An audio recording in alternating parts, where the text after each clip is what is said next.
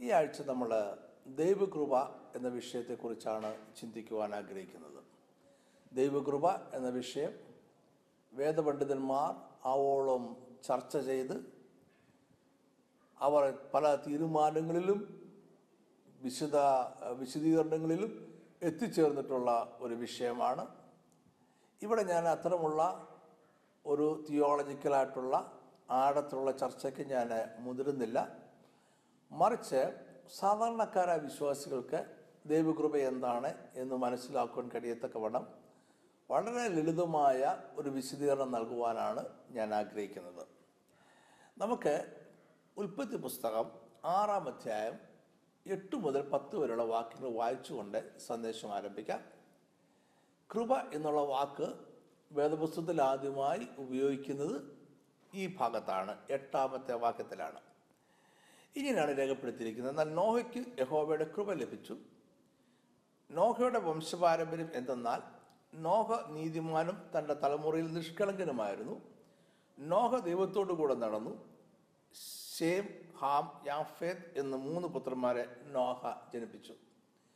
ഈ വാക്യം നമ്മൾ മനസ്സിലാക്കേണ്ടത് നോഹയ്ക്ക് ദൈവത്തിന്റെ കൃപ ലഭിച്ചു.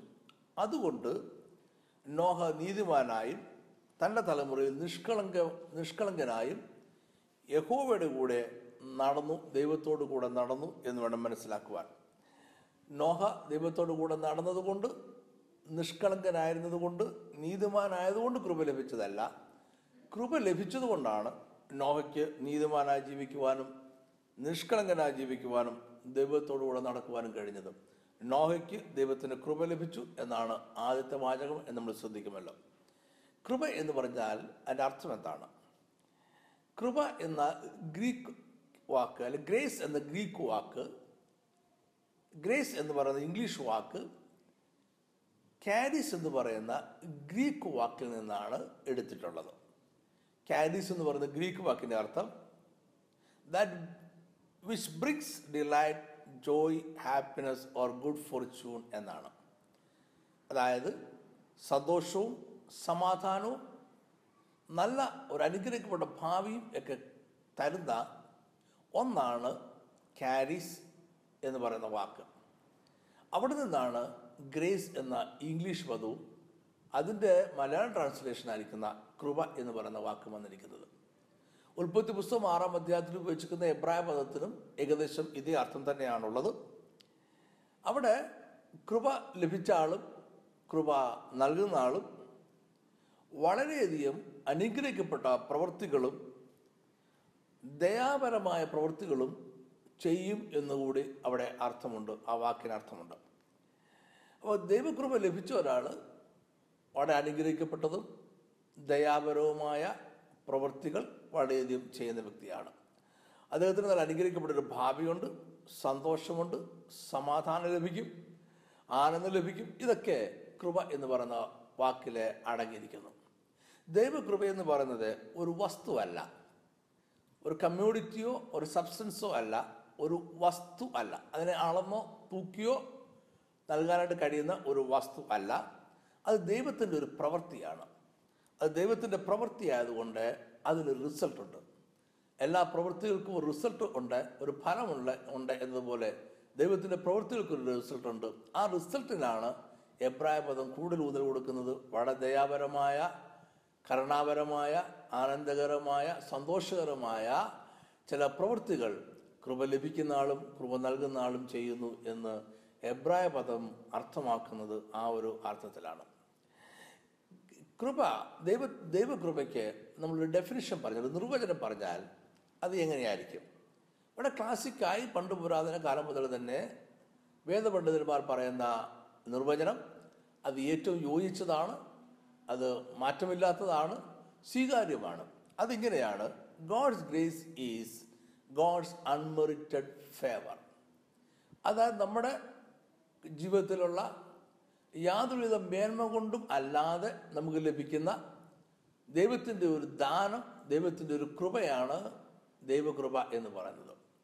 നമ്മുടെ ജീവിതത്തിലെ യാതൊരു വിധമായിട്ടുള്ള നല്ല പ്രവൃത്തികളുടെയും അടിസ്ഥാനത്തിലല്ലാതെ കഠിനാധ്വാനത്തിന്റെ അടിസ്ഥാനത്തിലല്ലാതെ നമ്മുടെ നമ്മൾ അനു നമ്മൾ കടന്നു പോകുന്ന അല്ലെങ്കിൽ നമ്മൾ മനഃപൂർവമായി കടന്നു പോകുന്ന ചില ഞെരുക്കങ്ങളോ ഭാരങ്ങളോ പ്രയാസങ്ങളോ ഒക്കെ അടിസ്ഥാനത്തിലല്ലാതെ ഇങ്ങനെ നമ്മളുടെ കയ്യിൽ നിന്നുള്ള നമ്മുടെ പ്രവൃത്തികൾ മൂലം നമ്മൾ നേടിയെടുക്കുന്നതല്ലാതെ ദൈവം നമുക്ക് തരുന്ന ഒരു വലിയ ദാനമാണ് ദൈവകൃപ എന്ന് പറയുന്നത്. അപ്പോൾ ദൈവകൃപ നമുക്ക് തന്നിരിക്കുന്നത് നമ്മൾ വീണ്ടും ജനനം പ്രാപിക്കുവാനും പുതുക്കം പ്രാപിക്കുവാനും നമ്മൾ വിശുദ്ധീകരിക്കപ്പെട്ട ഒരു ജീവിതം നയിക്കുവാൻ വേണ്ടിയും കൂടെയാണ് തന്നിരിക്കുന്നത്.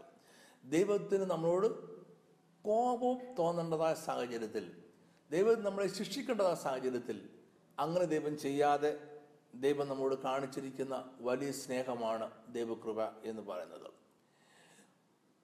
ദൈവരാജ്യവും സ്വർഗരാജ്യവും അത് നടത്തപ്പെടുന്നത് ഭരിക്കപ്പെടുന്നത് ഞാൻ നേരത്തെ എന്റെ പല മെസ്സേജിൽ പറഞ്ഞിട്ടുള്ളത് പോലെ തന്നെ ജനാധിപത്യ നടപടിക്രമം അനുസരിച്ചല്ല.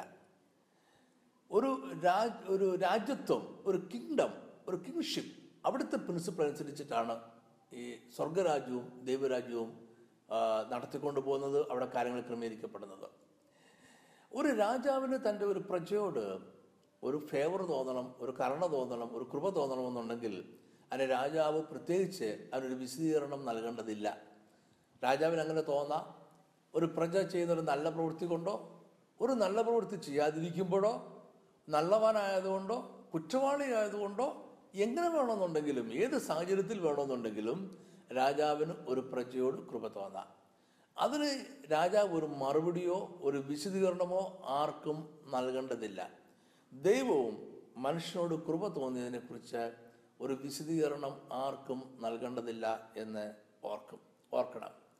ഈ ലോകത്തിന്റെ സിസ്റ്റം ഈ ലോകം ഓടുന്നത് ലോകം ക്രമീകരിക്കപ്പെട്ടിരിക്കുന്നത് മെറിറ്റ് സിസ്റ്റത്തിലാണ് നമ്മുടെ ഇതിന് നല്ല പ്രവൃത്തികളുടെ അടിസ്ഥാനത്തിലാണ് ഈ ലോകത്തിന് മൊത്തം ക്രമീകരണമുള്ളത്. നമ്മൾ സ്കൂളിൽ ചേർന്നാൽ ഹാർഡ് വർക്ക് ചെയ്ത് നല്ലതുപോലെ പഠിച്ചാൽ നല്ല മാർക്ക് ലഭിക്കും നമ്മൾക്ക് നല്ല വിജയമുണ്ടാകും. നമ്മൾ കോളേജ് ചേർന്നാൽ ഹാർഡ് വർക്ക് ചെയ്താൽ നല്ല മാർക്ക് ലഭിക്കും നല്ല ജീവിതത്തിൽ വിജയമുണ്ടാകും. ഒരു ജോലിക്ക് പ്രവേശിച്ചാൽ ഹാർഡ് വർക്ക് ചെയ്താൽ നമുക്ക് പ്രൊമോഷൻസ് ലഭിക്കും നമുക്ക് സാലറി ലഭിക്കും. നമ്മുടെ പെർഫോമൻസ് ജോലിയിലേത് മോശമായി പോയാൽ ജോലി നമ്മളെ പിരിച്ചുവിടുവാനുള്ള സാധ്യതയുണ്ട്. അപ്പോൾ ഇങ്ങനെ ലോകം വർക്ക് ചെയ്യുന്നത് മെറിറ്റ് സിസ്റ്റത്തിലാണ് എന്നാൽ ദൈവരാജ്യവും സ്വർഗരാജ്യവും പ്രവർത്തിക്കുന്നത് ഈ മെറിറ്റ് സിസ്റ്റത്തിലല്ല അതുകൊണ്ട് കൃപ മെറിറ്റ് സിസ്റ്റത്തിൽ വർക്ക് ചെയ്യുന്ന ഒന്നല്ല എന്ന് നമ്മൾ മനസ്സിലാക്കണം. ദൈവം അബ്രഹാമിനെ വിളിച്ചത് എന്തുകൊണ്ടാണ്? എന്തുകൊണ്ടാണ് ദൈവ ദൈവം അബ്രഹാമിനോട് കൃപ കാണിച്ചത് എന്നത് വേദപുസ്തകത്തിൽ ഒരിടത്തും വിശദമാക്കപ്പെട്ടിട്ടില്ല. ചില പാരമ്പര്യ കഥകൾ നമ്മുടെ ഇടയിൽ വ്യാപരിക്കുന്നുണ്ട്. അബ്രഹാം ചില ജാതീയ വിഗ്രഹങ്ങളെ തകർത്തത് കൊണ്ടാണ് അബ്രഹാമിനോട് ദൈവത്തിന് കൃപ തോന്നിയത് എന്നൊരു പാരമ്പര്യമായ കഥ വ്യാപരിക്കുന്നുണ്ട്.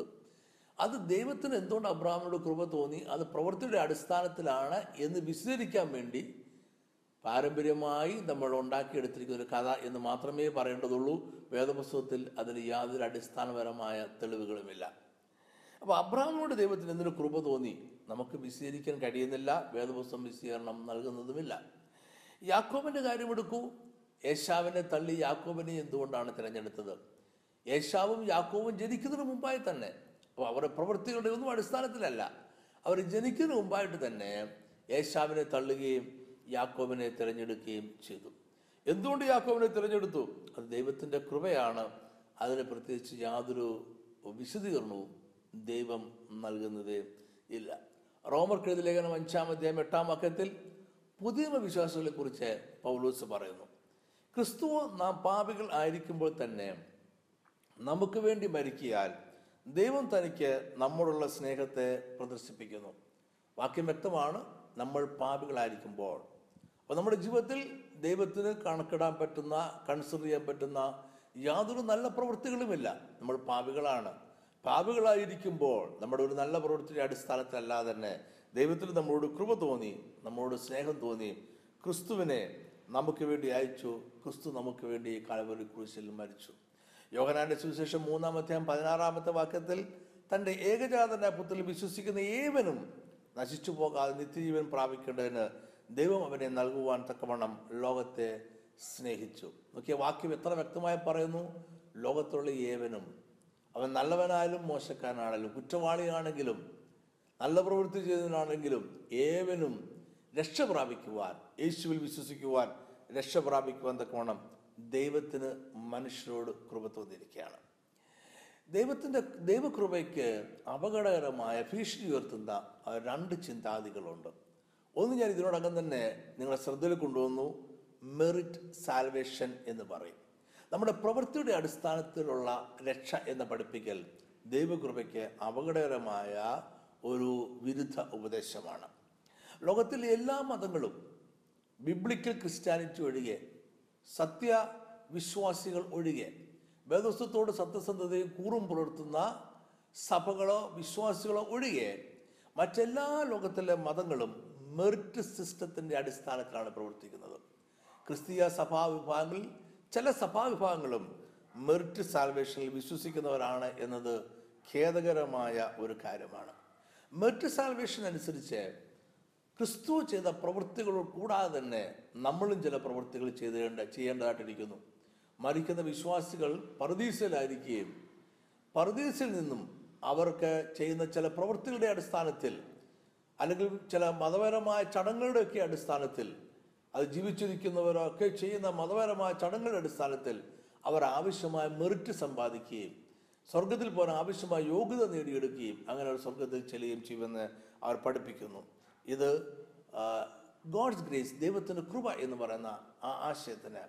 നമുക്ക് അനർഹമായ ദൈവത്തിന്റെ ഒരു ദാനം എന്ന് പറയുന്ന ആശയത്തിന് തികച്ചും വിരുദ്ധമായ ഒരു ചിന്താഗതിയാണ്. നമ്മൾ തെരുവിലേക്ക് ഇറങ്ങി സാധാരണക്കാരോട് എങ്ങനെ സ്വർഗത്തിലേക്ക് പോകാൻ കഴിയും എന്ന് ചോദിച്ചാൽ അവരെല്ലാവരും മെറിറ്റ് സാൽവേഷനെ കുറിച്ചായിരിക്കും സംസാരിക്കുന്നത്. നിങ്ങൾ നല്ല പ്രവൃത്തി ചെയ്യണം. പാവപ്പെട്ടവരുടെ കരുണയുണ്ടായിരിക്കണം സ്നേഹമുണ്ടായിരിക്കണം. വിശുദ്ധരായിട്ട് ജീവിക്കണം. അങ്ങനെയാണെങ്കിൽ നിങ്ങൾ സ്വർഗത്തിൽ ചിലവർ കഴിയും. രക്ഷിക്കപ്പെടുന്ന ഏതൊരു വ്യക്തിയും ഇതെല്ലാം ചെയ്യേണ്ടതാണ്. രക്ഷിക്കപ്പെടുന്ന വ്യക്തിക്ക് അതിന്റെ ഒരു ഫലം കായ്ക്കണം. നല്ല വൃക്ഷമൊക്കെ നല്ല ഫലം കായ്ക്കണം. രക്ഷിക്കപ്പെടുന്ന ഓരോ വ്യക്തികളും നല്ല ഫലം കായ്ക്കണം. എന്നാൽ ഇതൊന്നും സ്വർഗത്തിലേക്ക് പോകാനായിട്ട് അടിസ്ഥാനപരമായ യോഗ്യതയാകുന്നില്ല. ദൈവം നമ്മളോട് കൃപ കാണിച്ചു. ദൈവത്തിനോട് കൃപ തോന്നി. അതുകൊണ്ട് കർത്താവിനെ നമുക്ക് യേശുക്രിസ്തുവിനെ നമുക്ക് നമ്മുടെ പാപത്തിന് പരിഹാരമായി തീരുവാൻ നമ്മൾ പാവികളായിരിക്കുമ്പോൾ തന്നെ നമുക്ക് വേണ്ടി മരിക്കുവാൻ യേശുവിനെ നമുക്ക് നൽകി. ആ യേശുവിലുള്ള വിശ്വാസത്തിലൂടെയാണ് നമ്മൾ ദൈവരാജ്യത്തിൽ പ്രവേശിക്കുന്നതും അങ്ങുമായി മാറുന്നതും. രണ്ടാമത്തെ അപകടം പിടിച്ച പഠിപ്പിക്കൽ ലൈസൻഷ്യസ്നെസ് എന്ന് പറയുന്നതാണ്. കൃപ എന്ന് പറയുന്നത് എങ്ങനെയും ജീവിക്കാനുള്ള സ്വാതന്ത്ര്യമാണ്. കൃപ ലഭിച്ചു കഴിഞ്ഞാൽ നിങ്ങൾ രക്ഷിക്കപ്പെട്ടു കഴിഞ്ഞു പിന്നെ നിങ്ങൾക്ക് എങ്ങനെയും ജീവിക്കാം. പാപം ഒരു പ്രശ്നമല്ല എന്ന് പറയുന്ന ഒരു പഠിപ്പിക്കൽ വളരെ അപകടകരമായ ഒരു പഠിപ്പിക്കലാണ്. രക്ഷിക്കപ്പെടുന്ന ഓരോ വ്യക്തിയും പിശാചിന്റെ സാമ്പ്രായത്തിൽ നിന്നും ദൈവത്തിന്റെ രാജ്യത്തിലേക്കാണ് പ്രവേശിക്കുന്നത് എന്നുള്ള മറക്കരുത്. ദൈവരാജ്യത്തിൽ ഒരു രാജാവുണ്ട്. അത് നമ്മുടെ കർത്താവാണ്. നമ്മുടെ കർത്താവിന്റെ ലോഡ്ഷിപ്പ് കർത്താവിന്റെ കർത്തൃത്വം അത് സ്വീകരിക്കാത്തവരാരും വീണ്ടും ജനനം പ്രാപിച്ചവരല്ല. ദൈവത്തിന്റെ കൃപ എന്ന് പറയുന്നത് കൃപയാളുടെ രക്ഷ എന്ന് പറയുന്നത് യേശുവിനെ മറന്ന് യേശുവിനെ ഉപേക്ഷിച്ച് യേശുവിന്റെ കർത്തൃത്വത്തെ ഉപേക്ഷിച്ച് ജീവിക്കുവാനുള്ള ഒരു സ്വാതന്ത്ര്യം അല്ല. യൂതായുടെ ലേഖനം ഒന്നാമത്തെ നാലാമത്തെ വാക്യത്തിൽ അദ്ദേഹം ഈ കൂട്ടരെ കുറിച്ച് ഇങ്ങനെയാണ് രേഖപ്പെടുത്തിയിരിക്കുന്നത്. നമ്മുടെ ദൈവത്തിന്റെ കൃപയെ ദുഷ്കാമ പ്രവർത്തിക്ക് ഹേതുവാക്കി ഏകനാഥനും നമ്മുടെ കർത്താവുമായ യേശുക്രിസ്തുവിനെ നിഷേധിക്കുന്ന അഭക്തരായ ചില മനുഷ്യർ നുഴഞ്ഞു വന്നിരിക്കുന്നു. അവരുടെ ഈ ശിക്ഷാവിധി പണ്ട് തന്നെ എഴുതിയിരിക്കുന്നു. ദൈവത്തിന്റെ കൃപ അപ്പോൾ നമ്മളെ ഒന്നാമതായി രക്ഷിക്കുകയും പിന്നീട് നമ്മളെ ദൈവകൃപയ്ക്കൊത്തവണ്ണം ദൈവരാജ്യത്തിനൊത്തവണ്ണം ജീവിക്കുവാൻ നമ്മളെ ശീലിപ്പിക്കുകയും ചെയ്യുന്നതാണ്. ദൈവത്തിന്റെ കൃപ ഒന്നാമതായി നമ്മളെ നമ്മളെ നമ്മളെ നമ്മളെ രക്ഷിക്കുന്നു നമ്മളെ രക്ഷയിലേക്ക് നടത്തുന്നു രക്ഷയുടെ അനുഭവം നമ്മളെ സ്വന്തമാക്കുവാൻ നമ്മളെ സഹായിക്കുന്നു. അതിനുശേഷം ആ രക്ഷയിലും ദൈവരാജ്യത്തിന്റെ പ്രമാണങ്ങളനുസരിച്ചും ജീവിക്കുവാൻ നമ്മളെ ശക്തരാക്കുന്ന നമ്മളെ പഠിപ്പിക്കുന്ന നമ്മളെ ട്രെയിൻ ചെയ്യുന്ന ഒന്നാണ് ദൈവത്തിന്റെ കൃപ. ഇത് നിങ്ങൾ മറന്നു പോകരുത് ദൈവകൃപയെക്കുറിച്ചുള്ള നമ്മുടെ ചർച്ചയുടെ ഒന്നാമത്തെ ഭാഗം ഞാനിവിടെ അവസാനിപ്പിക്കുകയാണ്. രണ്ടാമത്തെ ഭാഗം അടുത്ത ഞായറാഴ്ച രാവിലെ അഞ്ച് മണി മുതൽ നമ്മുടെ വെബ്സൈറ്റിൽ അവൈലബിൾ ആയിരിക്കും. നഫ്താലി ട്രൈബ് ഡോട്ട് കോം എന്ന നമ്മുടെ വെബ്സൈറ്റ്. അടുത്ത ഞായറാഴ്ച രാവിലെ അഞ്ചു മണി മുതൽ വിസിറ്റ് ചെയ്യുക. രണ്ടാമത്തെ ഭാഗവും ശ്രദ്ധയോടെ കേൾക്കുക. ഓർക്കുക ഈ വീഡിയോ ഒരാഴ്ചക്കാലം നമ്മുടെ വെബ്സൈറ്റിൽ ഉണ്ടായിരിക്കും. നിങ്ങൾക്ക് സമയമുള്ളപ്പോൾ സൗകര്യമുള്ളപ്പോൾ നിങ്ങൾക്ക് സൗകര്യപ്പെടുന്ന സ്ഥലത്തിരുന്നു കൊണ്ട് ഈ വീഡിയോ കാണുവാനുള്ള സാഹചര്യവും സാവകാശവും നിങ്ങൾക്ക് ഉണ്ടായിരിക്കും. അടുത്ത ആഴ്ച നമുക്ക് വീണ്ടും കാണാം. ഇതിന്റെ രണ്ടാമത്തെ ഭാഗം തുടർച്ചയായി നമുക്ക് ചിന്തിക്കാം. ദൈവം നിങ്ങളെ അനുഗ്രഹിക്കട്ടെ.